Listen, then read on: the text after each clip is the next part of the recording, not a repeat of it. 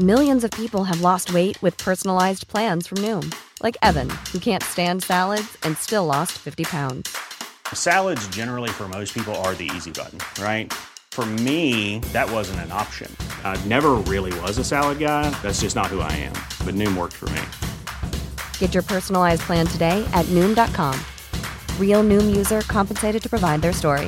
In four weeks, the typical Noom user can expect to lose one to two pounds per week. Individual results may vary.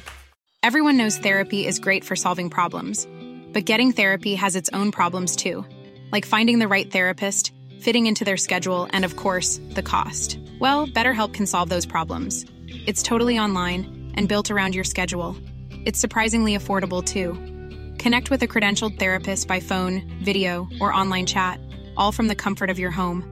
Visit betterhelp.com to learn more and save 10% on your first month. That's BetterHelp H E L P.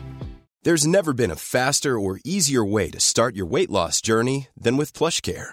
PlushCare accepts most insurance plans and gives you online access to board-certified physicians who can prescribe FDA-approved weight loss medications like Wegovy and Zepbound for those who qualify. Take charge of your health and speak with a board-certified physician about a weight loss plan that's right for you.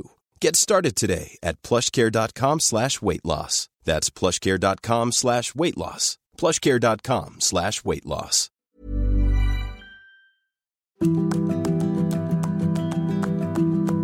Breaking and entering, drunk and disorderly, law and order. A former prosecutor and a defence lawyer, not your typical pairing. And the result? Conversations about crime and punishment that are guaranteed to get you thinking. Welcome to Justice Matters with Joe Crowley and Lizzie Green, a brand new weekly podcast. Our episodes are available on Apple Podcast, Spotify, and YouTube. Check out our Instagram for clips at Justice Matters Pod. Enjoy the episode. This episode contains descriptions of violence, neglect of children, and family violence. Listener discretion is advised. Hello, Lizzie. How Hello. are you? Good, Joe. How are you? I'm well. Nice to see you. Good to be here. All right. We have another difficult topic again to talk about this week. We do. We do. We've talked in other episodes about specifically violence against women, Mm. murder of, you know, various people. Today's Intimate partner homicide. intimate partner homicide, Mhm. dangerous driving causing death. You know, we've touched on pretty horrible things, Mm. but today's episode is going to be a tough one, Mm. but I think it's one that needs to be talked about a little bit. And it's about the killing of children Mm. specifically, and in the context of parents, carers, guardians being the ones who commit the killing. It is upsetting to research, to Mm. read about, to talk about. And, you know, I feel emotional about it. Mm. I'm sure, you know, listening to it will be tough.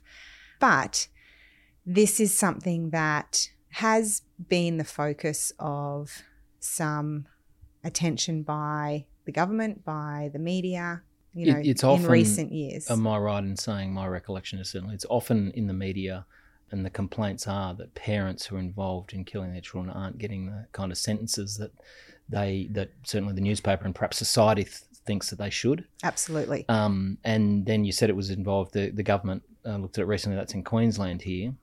Yes. So a lot of what we'll talk about today is Queensland focused in terms of the law itself. But unfortunately, the issue of child homicide is not just a national, but a global consideration, particularly in the context of abuse and neglect, you know, and that leading to death. And I think we had a pretty shocking report in the media from New South Wales last year about So the cases you're looking at are not just from Queensland, and I think you've got an international case. I do, I do. Yep. But the law that I'm going to talk about is specific to Queensland. So I oh. should make that disclaimer at the start. Right, but it's a it's the, it's the same sort of law that exists. Yeah, principles exist. That's right. Yes. Okay. All right. What do we? What's our first case? Okay, so I just want to give you a little bit of background. Yeah. So, generally, here in Queensland, also in Australia, generally, in order to be convicted of murder, the prosecution have to be able to show that the offender had an intention to cause death, or in some jurisdictions, an intention to cause what we refer to as grievous bodily harm, so really serious injury. Mm. Some states require an intent to kill for a murder charge. Only so Yeah, WA. only an intent to kill. Yep. Interesting. Okay. And then if you are found guilty, it is mandatory life in prison. Mm.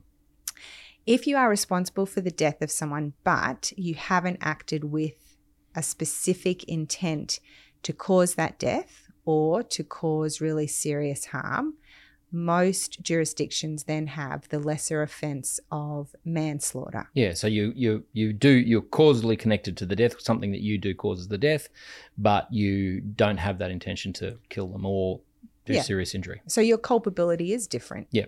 And so you're guilty of the killing, but you're only subject to a maximum Mm. of life imprisonment, and the judge decides what the appropriate punishment is. So the standard manslaughter case is a fight outside a pub where somebody falls over, bangs their head on the Yeah. gutter, and dies or something. Yeah. That's a, a your, That's- your sort of typical manslaughter. yeah, Yeah. there are two types. Two types of manslaughter. One is manslaughter on the basis of intentional violence Yep. of some kind Yep. That was not intended to cause death or Yeah. GBH. So you're just in a fight with someone. Yep. Um, and then the other type of manslaughter is manslaughter on the basis of what we call criminal negligence, Mhm. that you have acted or failed to act in a way that you were required to to do, Yep. and you've been so negligent that we class it as criminal negligence, Yeah. and you're responsible for Yeah. the consequence. Yeah. And so when that consequence is death, you are guilty of manslaughter, even though legally you may not be able to prove an unlawful killing. Yep. Those ones are less common, aren't they? The the criminal negligence manslaughters. except when it comes to child homicide. Yes. So Mm. those are the most common. All right. So did you want to set up the the child neglect homicides? I do, I do. So the case that I wanted to start with relates to a little 22 month old Hmm. called Mason Jet Lee. Mm. And this is now quite an old case. Mm. 2016, he was killed. This is a lot to take on, but I'll give you the facts of this case. Yep. So he was the fifth child of Anne Maree Lee. She was in a relationship with a guy called William O'Sullivan at the Mm. time that little Mason died. These two didn't live together, but they lived near each other. It was not a peaceful relationship. Mm. It was a, a violent relationship. Yep. At about 12:50 a.m. back in June 2016, um, police officers and paramedics attended at William O'Sullivan's address. And when they arrived, he ran out into the yard and he was holding this little 22 month old boy in his arms. He passed Mason over the fence to the paramedics on the other side. And it was obvious to the paramedics immediately that Mason was dead Mm-hmm. and that he had been dead for some time. Okay. He was wearing a dirty white singlet and nothing else. The police officers who attended, the paramedics who attended, immediately observed bruises on his face, his arms, his legs, Mm. and body, as Mm. well as some severe injuries to his anus, Mm. which we'll talk about in a minute. Mm. But William O'Sullivan told the police that he had fed Mason when he got home that night. He said that Mason vomited after that and he cleaned him up. He said that at that point, one of his friends came over and they were, you know, hanging out together. Later on, he said he removed Mason's nappy and gave him a bottle. And then he said while he was sitting in the kitchen with his friend, he heard a coughing noise. He saw that Mason's lips were clamped on the bottle and his lips were blue. He said he phoned triple zero, commenced CPR, at which time Mason had begun to blow up like a balloon. He said he forced his fingers into Mason's anus in an attempt to release the air in his stomach, Okay. thereby causing those visible injuries. Mm. So that was his first version of events. Yeah. He went on to give different versions of events Mhm. as to what had happened that night. He was obviously dead. He was taken by the paramedics. There was a lot that happened afterwards. There was a criminal trial or criminal charges. There was also a coroner's inquest. Yep. And I'm going to come back to the criminal trial, but I wanted to set the scene in terms of what the coroner found. So does the coroner's inquest go after the criminal trial? Um, I think it was before, Mhm. and not that there was, I think, ever any real doubt as to the fact that the version of events given by O'Sullivan was not true. Hmm. So there was suspicion about Mason's death immediately. Yeah. But the coroner's report detailed what the coroner thought had happened, but also all of the medical evidence Yep. relating to Little Mason. And then both the mother and William O'Sullivan were charged in Yes. relation to Mason's death. So we'll come to that. Mm-hmm. But so this is hard to hear because Mhm. this is everything that this poor little baby boy had suffered. Yes. So there was a full autopsy three days after he died, and it revealed firstly that he was in the 50th percentile for his age. He had no underlying medical conditions which would have contributed to his death. Apart from all of the injuries catalogued, he was internally a healthy, normal, Yep. almost two year old. Yeah. It revealed that he had been severely mistreated for Mm. some time before his death. There was toxicology results that showed the presence of methylamphetamine and amphetamines Oh, in his system. Okay. The list of injuries catalogued at the time of his death were as follows. There was a rash on his face and around his eyes, weeping lesion under his eye, three mouth ulcers, an ulcer in his ear, five anal fissures, so tears, Mm. the most severe being 24 millimeters long and 4 millimeters deep, a partially prolapsed rectum, a total of 46 separate bruises to his body, Mm. an old fracture of his left leg, six internal hemorrhages on his scalp, severe injuries to his abdominal and pelvic cavity, and a fracture of the coccyx, which had occurred more than several days prior to his Mm. death. Yeah. So we just think about the size of a 22 month old, Mm. how it's even possible for that amount of injuries to have been inflicted. It Mm. boggles my mind. Mm. So, the summary he had suffered displacement of his large bowel and rectum, displaced fracture of his coccyx, a fracture of his tibia, 46 bruises, ulcers, scalp hemorrhages consistent with head trauma and hair pulling, and several bowel injuries which led to infection of the peritoneum and sepsis. So, the finding was that the Abdominal injuries were caused by blunt force trauma, which could have been in the form of squeezing or impact, which they compared to the types of injuries you would see in a high velocity motor vehicle collision Mm. or by a fall onto a focal point. Yeah. But both of those injuries to the abdomen could have been caused by a single blow or they could have been two separate incidents. They felt the coccyx fracture was a separate blunt force trauma, such as a punch or a kick, Mm. that was inflicted several days prior to his death. The anal fissures were not recent, but the forensic pathologist couldn't say for sure how they had been inflicted. Yeah. And the, the bruises were caused by multiple blunt force trauma. Mm. So, from the time he received those abdominal injuries until he died, he would have been in severe pain, Mm. Feeling extremely unwell, vomiting and febrile, and experiencing altered levels of consciousness. And that was what they could ascertain from the autopsy. Mm. So let's just take that in for a minute. Mm.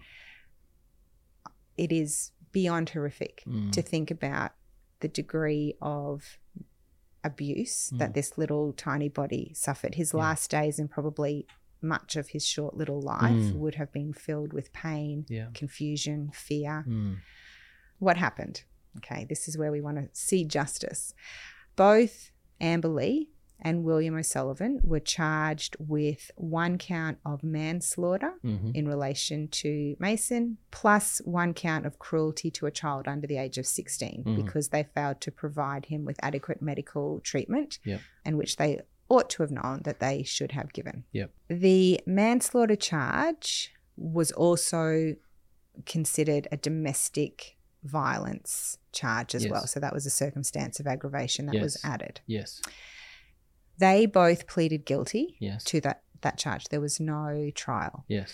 O'Sullivan's criminal history was pretty lengthy. Yep. He had prior offences Of because violence. of drug addiction. Um, he had a disposition for violence Mm. and cruelty. Mm. But it was submitted to the court that his plea of guilt was timely and it was consistent with remorse. Okay. He was imprisoned on remand and he did attempt suicide Okay. at that time. He was admitted to a mental health ward. He was severely assaulted in prison, Mhm. resulting in bleeding on the brain, broken fingers, a fracture to the skull, a fractured cheekbone, amputation of part of a finger. So he, he was not No. popular No. in prison. In prison. Yeah. He was originally sentenced to imprisonment for nine years for the manslaughter charge on Mason. Yeah. Um, a parole appealed. a parole eligibility date at six years, and it was appealed. And so he was resentenced to 12 years imprisonment, which And parole after? no declaration for parole, just Oh. at the halfway point. Oh, so he's got a better parole than after his. Ah, oh, I didn't see any reference if it's, to that. I wonder if it's uh, that to, after ten years you've got to serve eighty Oh, percent or something. Yeah. Yes, yes. Yeah. Okay. it so he serves been eighty percent. Serious violent offender. Okay. Yes, that was it. All right. So I I think that's you know 12 years was high. I, I mean you know fair high. I think 12 years is good. Mm. Um, When you say good, just explain Sorry. what you mean by good. I should say just. Yes. Okay. I think about what he must have done to Yes. Mason. Yes. And I think that a period of imprisonment over 10 years is necessary. Yes. I I would call it murder, Yes. even though the courts did not, the, the prosecution did not. They called it manslaughter. Mm. I think even if it wasn't an intent with one blow to kill, the persistent treatment of him showed an intention.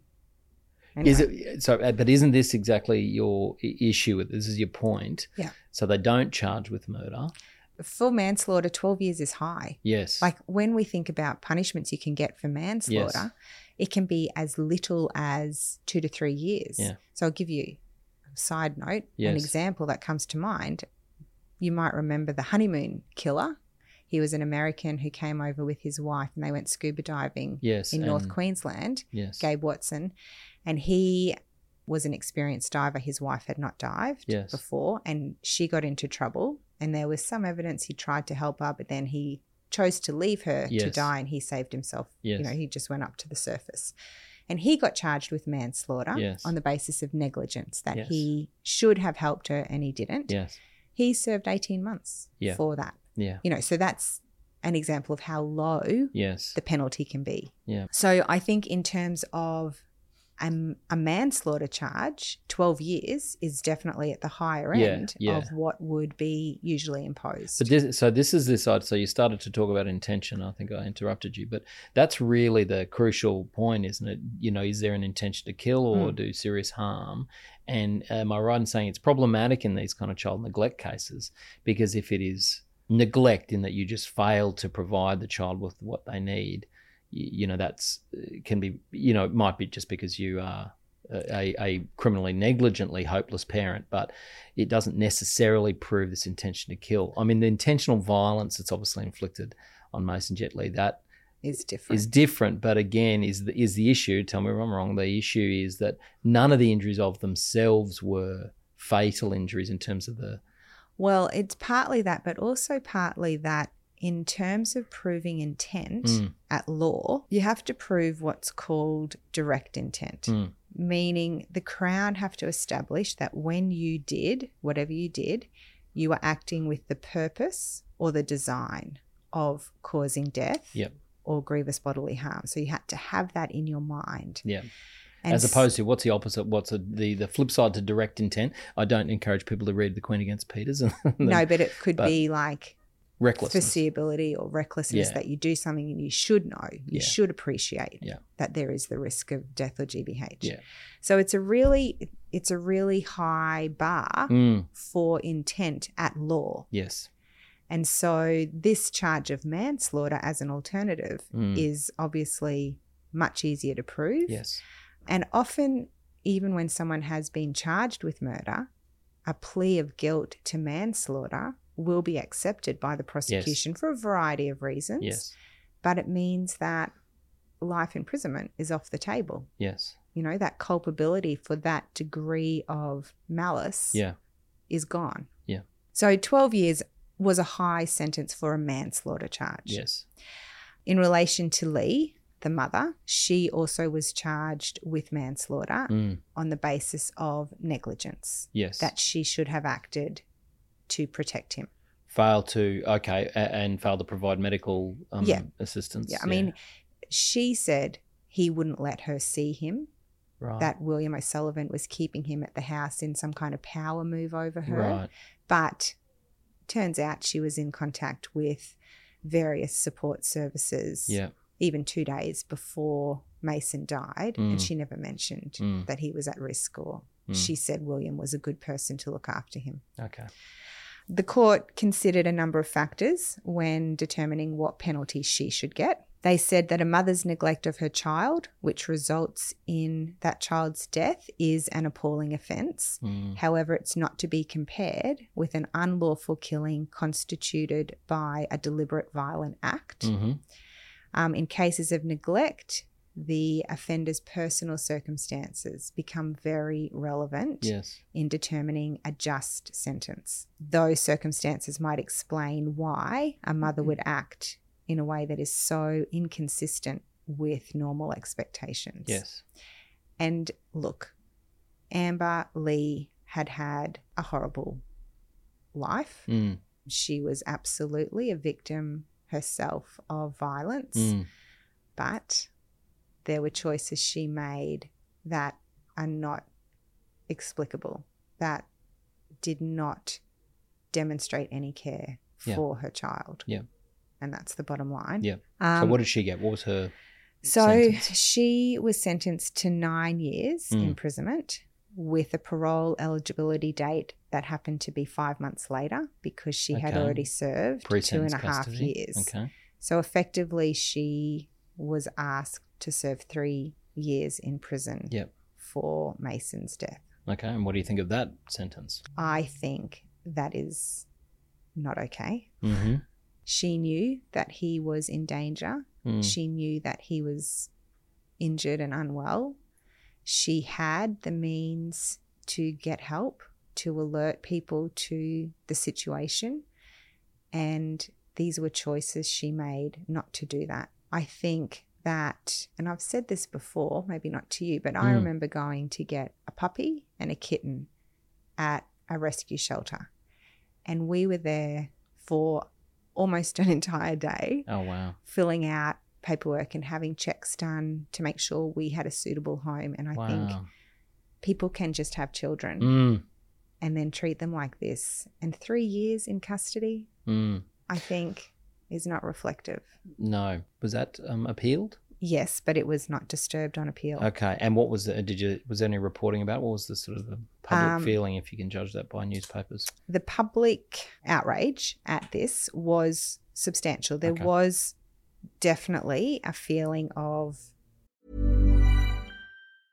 It's that time of the year. Your vacation is coming up. You can already hear the beach waves, feel the warm breeze, relax, and think about work. You really, really want it all to work out while you're away. Monday.com gives you and the team that peace of mind. When all work is on one platform and everyone's in sync, things just flow wherever you are. Tap the banner to go to Monday.com. Many of us have those stubborn pounds that seem impossible to lose, no matter how good we eat or how hard we work out. My solution is PlushCare. PlushCare is a leading telehealth provider with doctors who are there for you day and night to partner with you in your weight loss journey. They can prescribe FDA-approved weight loss medications like Wegovy and Zepbound for those who qualify. Plus, they accept most insurance plans. To get started, visit plushcare.com slash weight loss. That's plushcare.com slash weight loss. unfairness. Yes. and dissatisfaction with the sentencing. More so, I think, about Lee Mm. than O'Sullivan, although the nine years initially was problematic. Yeah.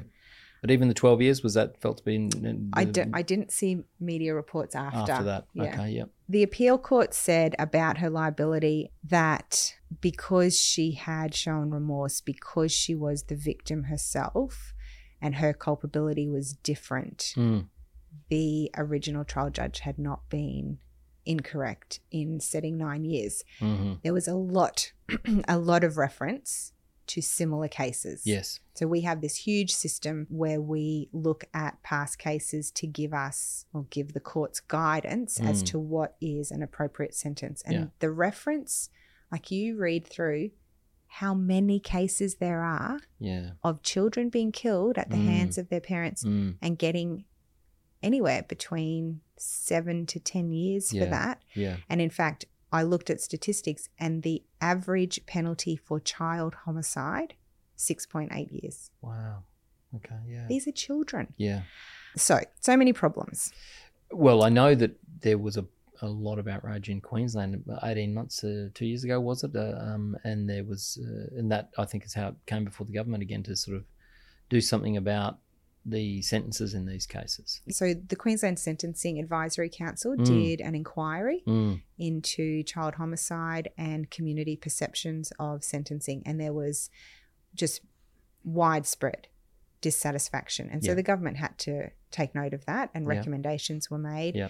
And so there was law reform, and I, for a moment, was excited at the Mm. progress we were making. And so the reform was based on the recommendations that a new murder charge should be introduced Yep. in Queensland so that someone who maybe did not have that specific intent to cause death or Yep. grievous bodily harm Mm. could still be charged with murder if it was able to be proved they acted with what we call reckless indifference to life. Yep. Meaning the probable consequence would have been what it was, Yeah. and they did or didn't do the act regardless. Yeah. So they don't intend directly, they don't think, I'm going to make sure this child dies. They just engage in a conduct which they ought to know will end in the child dying. That's right. Yeah. And so for a really long time, there has been reckless indifference murder in other jurisdictions. New Okay. South Wales had it has had it for years. Okay. The difference being New South Wales and other jurisdictions do not have mandatory life, Life in prison. imprisonment, Yeah. So the the penalties for child homicide, even when it's called murder in those different jurisdictions, is still quite low.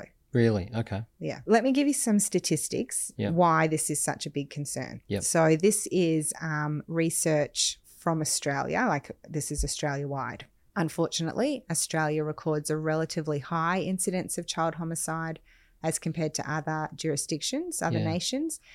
About 10% of homicides in Australia are child victims. Yeah, that's unbelievable. The majority of child homicides are committed within the child's home, and the rate of homicides for infants under the age of one is eight times as high as those for children aged 1 to 14. Wow.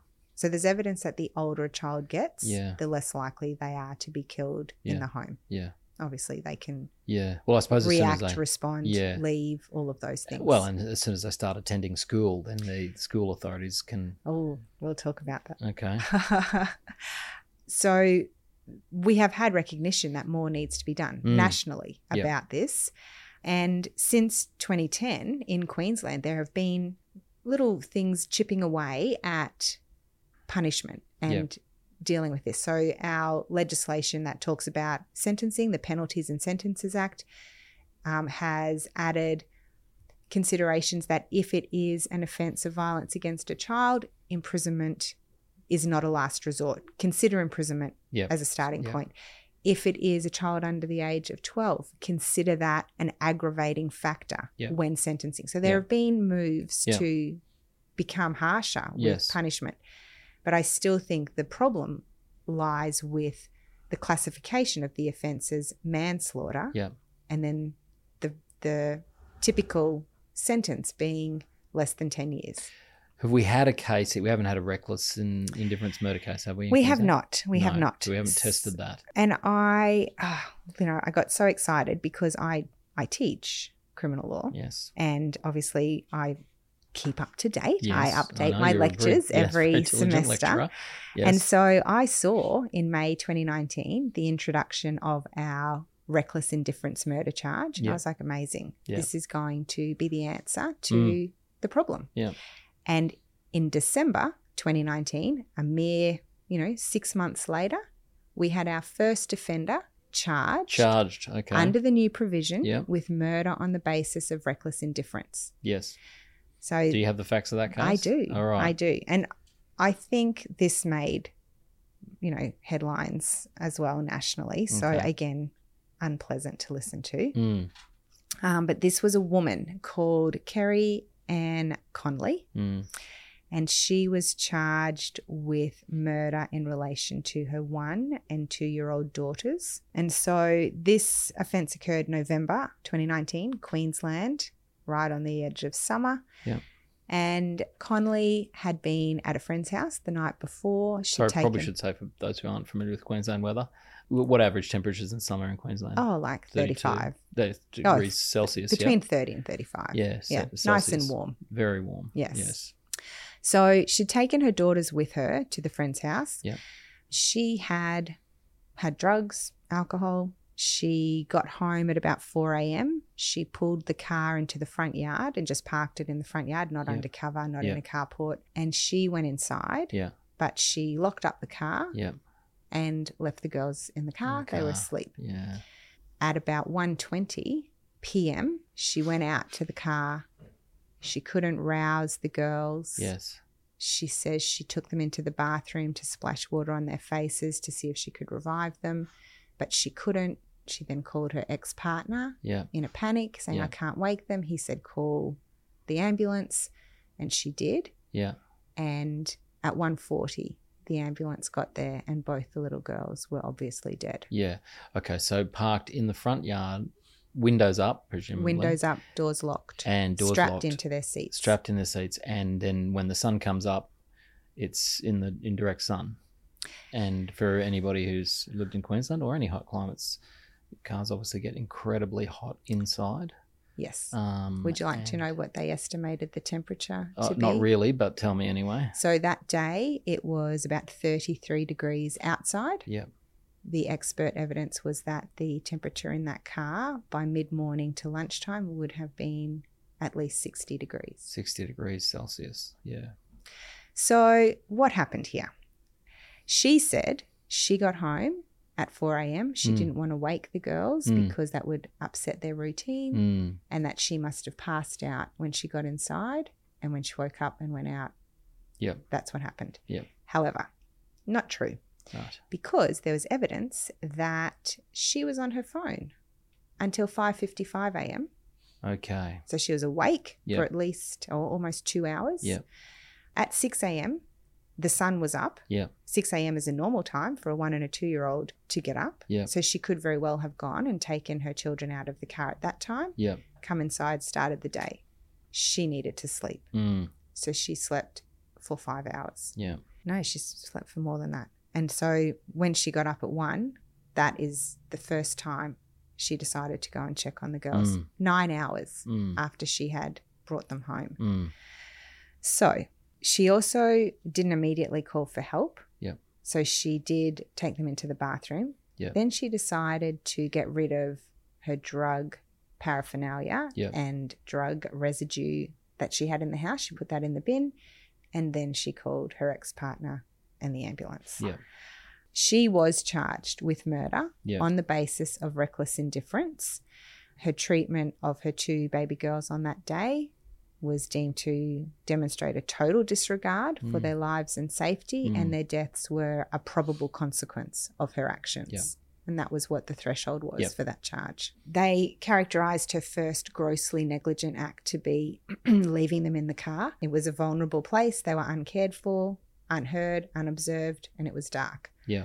The second thing was failing to check on them at 6 a.m. Yes. So, um, As she going, as she's going as to she hopped off her phone Yeah, before and- she went to and sleep. And you said the sun's up at six a.m. I mean, in some of the sun's up earlier than six Way a.m. earlier. It's like five five o'clock Yeah. sometimes. yeah. So it's not like they would have No, had their sleep disrupted necessarily. no. And obviously, the overarching conduct which created the liability was leaving them for the nine hours Yep. unattended.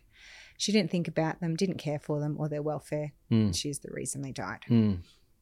Now, it did turn out that she was a frequent and heavy user of meth, Yep. amphetamine. While she was on remand, she told an undercover police officer that she smoked meth daily, Okay. but her children always came first and the drugs did not affect her relationship with them. Okay. The judge, when he heard that, said that was patently a lie, Mm. uh, which I liked to Mm. read. She was also Oh, known. sorry, I might just before you go on un- unpack that for people who aren't familiar with police investigative procedures. I Oh. mean, it's not uncommon when people are on remand, i.e., they've been arrested and they're in jail and they haven't been charged yet, or they have been charged and they're awaiting trial. That police will put an undercover police officer who is pretending to be a prisoner in with them, Mm. uh, befriend them, talk to them, and that's a pretty common investigative technique. Yes, yes. She was also known to family services. Okay. So she had a history of leaving her babies in the car Mm. unattended for lengthy periods, usually after getting home in the early hours of the morning from partying with friends or socializing with Yeah. friends. And she would go inside and sleep. Now, often she would have a friend or relative in the house who would bring the girls in. Yeah. Okay. And that's why this hadn't happened before. yeah. But it was definitely not a one off isolated incident. Yeah. She knew the risks and she took them anyway. So, Do you know how old she was? yeah, she was 27 at the Yeah, time, Okay. 30 when it came to court. Yeah. When the court was told about what had actually happened Mm. to the little girls on that day, this is how it was described in the court documents. When their dead bodies were discovered, their skin was badly blistered, they had suffered dehydration. One can only hope that these little girls slowly succumbed to the growing heat of the day much earlier that morning and faded into a deep sleep from which they never returned. The alternative of them being awake, distressed, and trapped in their seats is too much to bear thinking about for too long. Mm. When the paramedics arrived at 1:40 and touched them, their skin peeled away at the touch Oh. and was still hot to touch. They literally baked Mm. in that car. Mm. Just horrific, Yeah. horrific. Yeah. And so I followed all of this from 2019 through 2020. There was a committal Yes. hearing on the charge of reckless indifference. Fast forward to 2023, Yes. she pleaded guilty to two counts of manslaughter Yes. on the basis of criminal negligence. Yes. She received a sentence of nine years imprisonment, just the same as Anne Maree Lee did Yes. in 2016 before the reforms came in. Yes.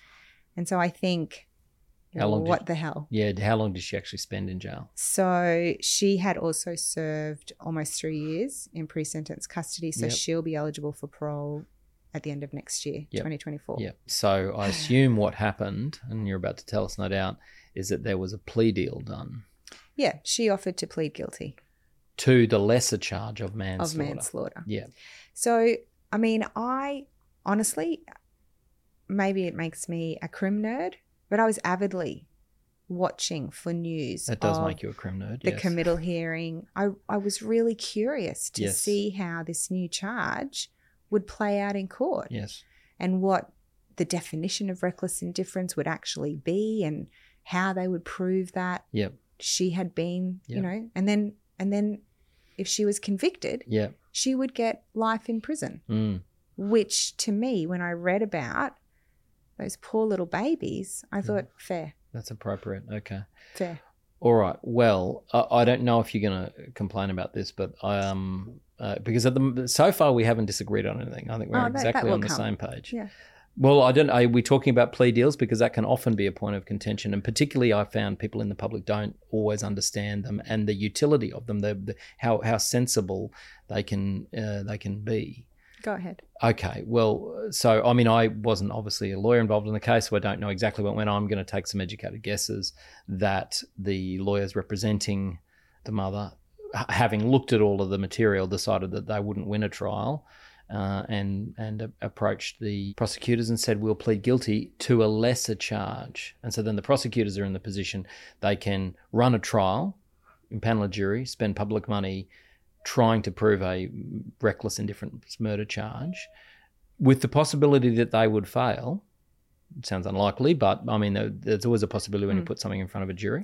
Oh, yes. Um, Always. always a possibility. So, and, and so it's sort of bird in the hand worth, is worth two in the bush. They had a, a definite conviction, but for a lesser charge, which, they could take, which would, I mean, saves the public purse a, a fair swag of money because running trials are expensive, saves time. And you know allows the matter to be dealt with quickly, so that the overworked criminal justice system Yes. can move on to something else. And look, as a prosecutor, I Mm. was involved in accepting plea deals. yes, And I do not have an issue with a plea deal in principle. yes, But we were told, as prosecutors, that it would only be appropriate to accept a plea if it still adequately reflected the criminality of the accused. yes. So we're not letting them letting them off effectively. So you can't right. offer to plead to, you know, an assault when you're a you know, grievous bodily harm. yeah, or a grievous bodily Yeah. harm. You you've got to the It has to prosecutors only reflect. accept if it's yeah in the ballpark as it were. And so the- that I think is where I struggle here because there's been so much being discussed and done to demonstrate that Mm. this kind of offending is actually murder. Mm. Well, when you say it's actually murder, i I mean technically it is potentially now under the reckless indifference. Well, that's what the aim of the the reform was. yeah to to pick up this kind of. That's case, right. And so then to have someone who has committed an offence that could have been tailor made for a reckless indifference murder charge to plead guilty to manslaughter and get the same penalty that was imposed pre the inquiry, the recommendations, the reform. Well, why did we bother? You Yeah. know? I mean, I don't know the answer to that, but I mean, the, the, the punishment obviously is handed out by the court. The court decides that based on the submissions of the prosecutors. Presumably, the prosecutors. Well, they're still tied by precedent. You know, they're still tied by past cases. Yes. So, yes. because it's the same charge, manslaughter, it's not a new charge, then they still have this bank of cases that have been deemed by the community, Well, sorry, to- by the courts. I think. no, deemed by the community to be unsatisfactory. Oh, yeah. Sorry. Yeah. But the courts are bound Yes. by the law of precedent Yes. to apply them. Yes. So, I wanted to tell you what Parliament said Yes. when they introduced the new charge, like the reason for this new charge. Many unlawful child killings in Queensland result in an offender being convicted of manslaughter rather than murder for a range of reasons, including difficulty in establishing intent, even when the death is due to physical abuse. Including recklessness as an element of murder will capture a wider range of offending as murder in Queensland. Reckless murder exists in a number of other Australian jurisdictions, reflecting that intention and foresight of probable consequences are morally equivalent. That is, a person who foresees the possibility of death is just as blameworthy as the person who intends to kill. Mm. And yet, And she was convicted of manslaughter. the, the practicalities of the criminal justice system I win sh- out. Yeah, I should say there was criticism of this new provision. I Mm. wasn't sure if you would agree or not. And one criticism I read was by Chris Nyst, Okay, who yeah. is um, a defense lawyer. Famous defense lawyer. also an yes, author. And, and scriptwriter, movie writer. Yes. Yeah. And he wrote an article in the Courier Mail Mhm. and it said 120 years after the Queensland Criminal Code proclaimed those who set out to kill intentionally, not recklessly or indifferently, must face mandatory life imprisonment. The Palaszczuk government, overriding protestations from the Law Society, the Women's Legal Service, and the Queensland Bar Association, extended the definition of murder to include the concept of reckless indifference. Mm. The new definition will no doubt see some criminally bad parents locked up for life, and probably the odd drunken teenage hoon who recklessly rolls his car and kills somebody in the process, Mm. or the soccer mum too preoccupied with the car radio and texting her friends to notice she's about to run right over the toddler from next door. Yeah. And that's his criticism. Yeah. Mm, I think that's fair. I yeah, I do too. I think he points out some. I mean, we're talking about in a, in very specific cases in terms of neglect of, of children, but Mm. I mean, the other examples he gave, I think, uh, you know, I mean, the the idea of, of you know teenage drivers crashing and killing one of their friends, you know, that is something which sounds like it'd be captured by this reckless indifference Yeah. murder now. Yeah, And absolutely. I I mean, I think, uh, and uh, we've said this before, and I don't want to bore people who aren't Queensland lawyers, but I think the problem really is our mandatory life for murder here. yes. If we didn't have that, it, these it wouldn't be really an issue. I don't think. And, and look, I agree with you on that one. You've got an international case. We're going to talk I about do. that. Yes. So, because I wanted to look at, or I I I ended up looking at common factors in child homicide. Mm. Yep. And so, one of them, obviously, is a history of child abuse. Yep. A Victorian study identified that there was often abuse preceding Yes. a child homicide. Yes. But, you know, not always No. it was not necessarily a precursor. Previous family violence, maybe not against the child, Yeah. but a violent home, Yeah. is often a factor. So, I mean, that's evidence of that cycle of abuse, isn't it? Where intergenerational, you know, you treat others how you've been treated. Yeah. But another common factor is this idea of having a child protection history. So interactions Yep. with child services Yep. of some kind. And what them not detecting the imminent danger to these children. Yes. Yes. Yes. So, Australian researchers noted many fatal abuse cases involve a history of abusive behaviour towards the child and have therefore come to the attention of the child protection system before the death. And that was absolutely the case Yep. for Mason Jet Lee. Yeah.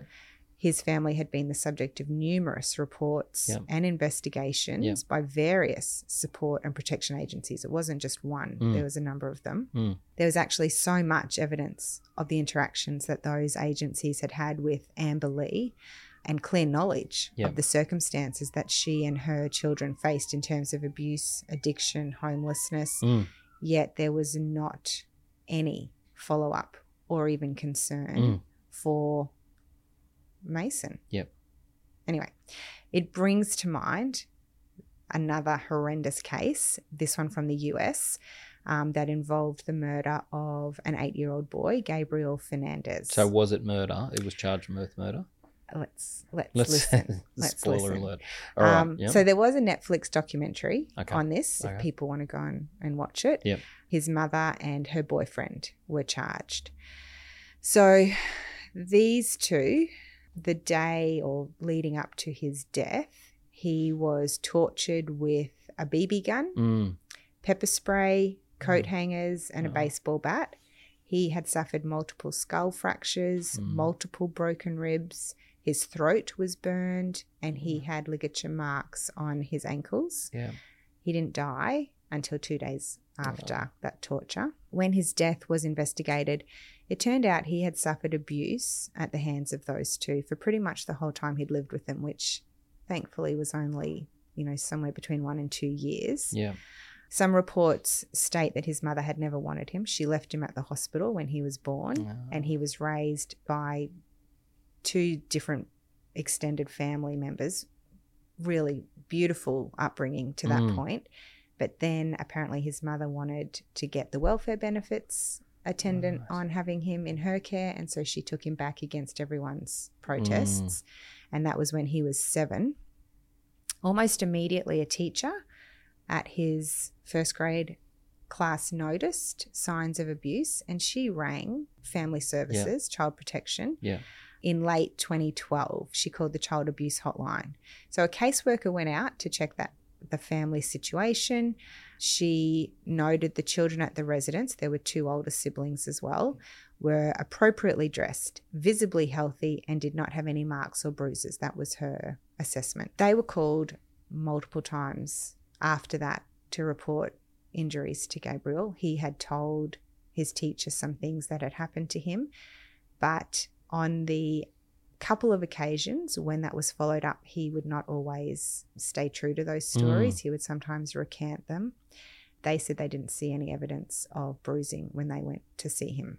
So in May 2013, he died. So they'd been involved in investigations into Mm. his care for about six months. He was often bound and gagged, and he was locked in a cabinet called the Cubby. So the Netflix documentary made a little bit of the time he spent in the box. He Yeah. would spend days in there. Oh.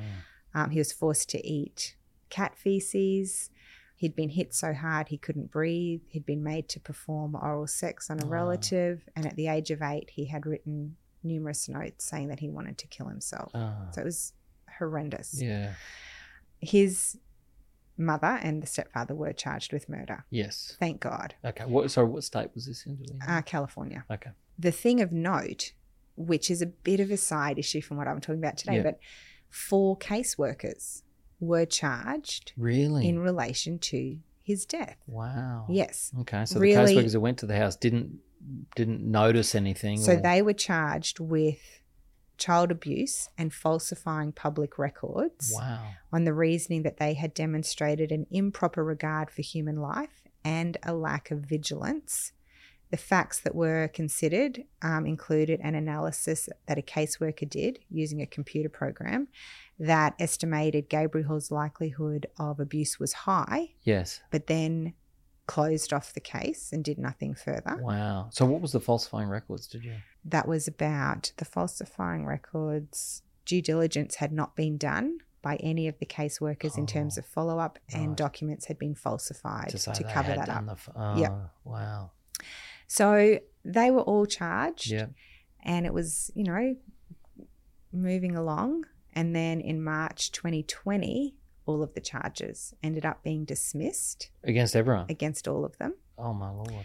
And the reasoning for that was partly because there was this argument that they couldn't be deemed to be in control of the mother and the stepfather and their actions. Oh, so the, the charge against the caseworkers was dropped. Yep. What? But not Oh, against. not against the no, no, they Oh, got thank the convicted. Yeah, yeah. And then the other reason was that there was different people responsible for different parts of the neglect and putting it all onto Right. Okay. So- I see. So, but okay. So the mother and the stepfather, what happens to them? yeah, they were convicted. Of murder. Yeah, yeah. Okay. And it's and the and the intention was this reckless indifference. I know. I just started talking about that because of the commonality of Oh, so it was absolute straight up intent. child child reporting. Well, I don't know what it is in California. I don't No. know what the law is, No. but my focus here was that there is this common element of child protection. Yes. and I saw a Yes. similarity Yes. in lack of follow up. Yes. And and look, I I 100% know that Mm. our family services, community services are vastly underfunded and understaffed and Yes. I think it would be the most difficult job Yes. and the people who do it are amazing for the Mm. job that they do. I think that there are issues Yep. with, you know, not talking amongst agencies, not having enough staff and Mm. Yeah. money. Yeah. It's just, that's a different issue. Yeah. But I feel like maybe Mason could have been saved, Yeah. just like Gabriel could have been saved. Well, I think it's interesting these because I don't know a lot about it, but I do know they have like this uh, program in California where they, you know, they put in the factors or whatever, and it gives you a statistical likelihood of Risk. Uh, yeah, because I think again, I'm no expert, but I think that there's so much commonality in these cases that you can actually plot it on a chart. Yeah, so absolutely. That, you know that in some sense would you know in, I don't know what they what they do here if they invest in that kind of stuff but I I mean I do know that there's you know predicting likelihood of harm is difficult in a lot of cases but I think a bit easier in these child neglect cases Yeah, I think so. I see that there are things that can be anticipated when it comes to child homicide in terms of how can we try and reduce it. Mm, But I keep coming back to the fact that it, it will happen. Yes And I want to see child homicide being charged as murder. yes I'll just really quickly finish off with. well we two- seem to be moving in that direction Yeah, I mean, well, two the law does move slowly but it is moving Well, I thought Connolly was going to be it. okay But then there was one other one, a fellow called Fisher. His surname was Fisher. Hmm. He was, this was 2020, he was charged with murder on the basis of reckless indifference. yep This was in relation to a little 11 month old Oh. baby girl. Mm, And it was not his baby, It was his girlfriend's baby. And she had left that baby with him just for a short time while she went out, but the baby wouldn't settle, was screaming, and he picked her up and he squeezed her Oh, and then he shook her. yeah. And it caused a fatal combination of head, spinal cord, and other injuries. Mm. She died four days later. Oh, So, again, he's charged with murder on the basis of reckless indifference. yes. Do you want to guess what happened? Plea deal, and he pleads out to a Manslaughter. manslaughter. Yep. And what does he get? And he got nine years imprisonment. Okay. Eligible for parole after serving half of that. He'd spent about two and a half years on remand, so he had another two years to serve. If you look at his case at all, it is a little different to Conley's. Mm. He was 18, Yeah. very, very young. He had had a pretty tough upbringing himself. Yeah. But interestingly, I was speaking to my 18 year old son and his best mate, who's 19, and I gave them the facts of this case of Mm. Fisher. And I said, So do you think that's a murder or do you think that's less serious? It should just be Mm. manslaughter.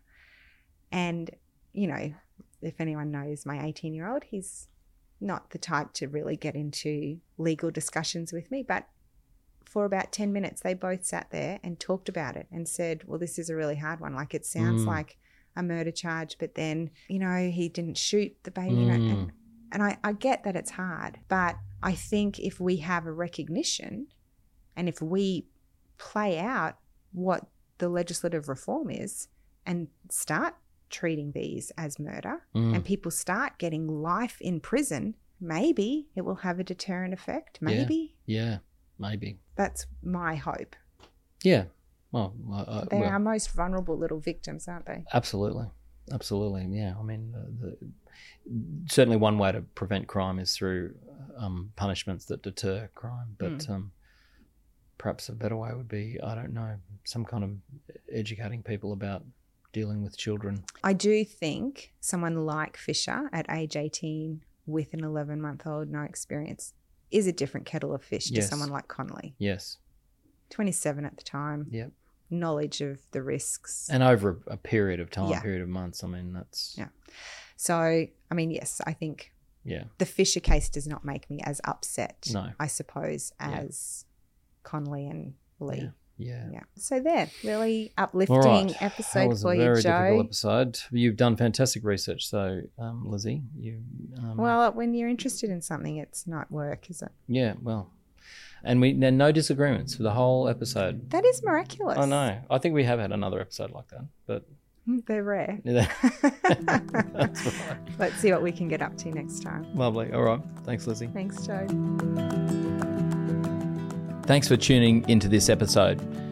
You can find links to the cases that we discussed in the description. You can also find a link to Guardian Criminal Law, and a big shout out to them for making this podcast possible. The majority of criminal cases involve people, normal people, people like you, people like me, who find themselves in unusual set of circumstances that would not usually occur in their life. My name's Mark Savick, and I'm here to assist you with your criminal matter. I look forward to hearing from you and being of assistance to you. If you're interested in clips, you can look at them on Instagram and TikTok. Just search for Justice Matters Pod. See you next episode.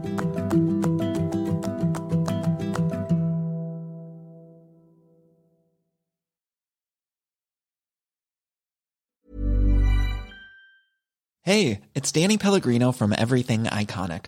Ready to upgrade your style game without blowing your budget? Check out Quince. They've got all the good stuff shirts and polos, activewear, and fine leather goods, all at 50 to 80% less than other high end brands. And the best part? They're all about safe, ethical, and responsible manufacturing. Get that luxury vibe without the luxury price tag. Hit up quince.com slash upgrade for free shipping and 365 day returns on your next order. That's quince.com slash upgrade. Planning for your next trip? Elevate your travel style with Quince. Quince has all the jet setting essentials you'll want for your next getaway, like European linen, premium luggage options, buttery soft Italian leather bags, and so much more. And is all priced at 50 to 80% less than similar brands. Plus, Quince only works with factories that use safe and ethical manufacturing practices. Pack your bags with high-quality essentials you'll be wearing for vacations to come with Quince. Go to quince.com slash pack for free shipping and 365-day returns. Hi, I'm Daniel, founder of Pretty Litter. Did you know cats tend to hide symptoms of sickness and pain? I learned this the hard way after losing my cat, Gingy. So I created Pretty Litter, a health monitoring litter that helps detect early signs of illness by changing colors, saving you money and potentially your cat's life. Pretty Litter is veterinarian developed, and it's the easiest way to keep tabs on your fur baby's health right at home. Go to prettylitter.com and use code ACAST for 20% off your first order and a free cat toy. Terms and conditions apply. See site for details.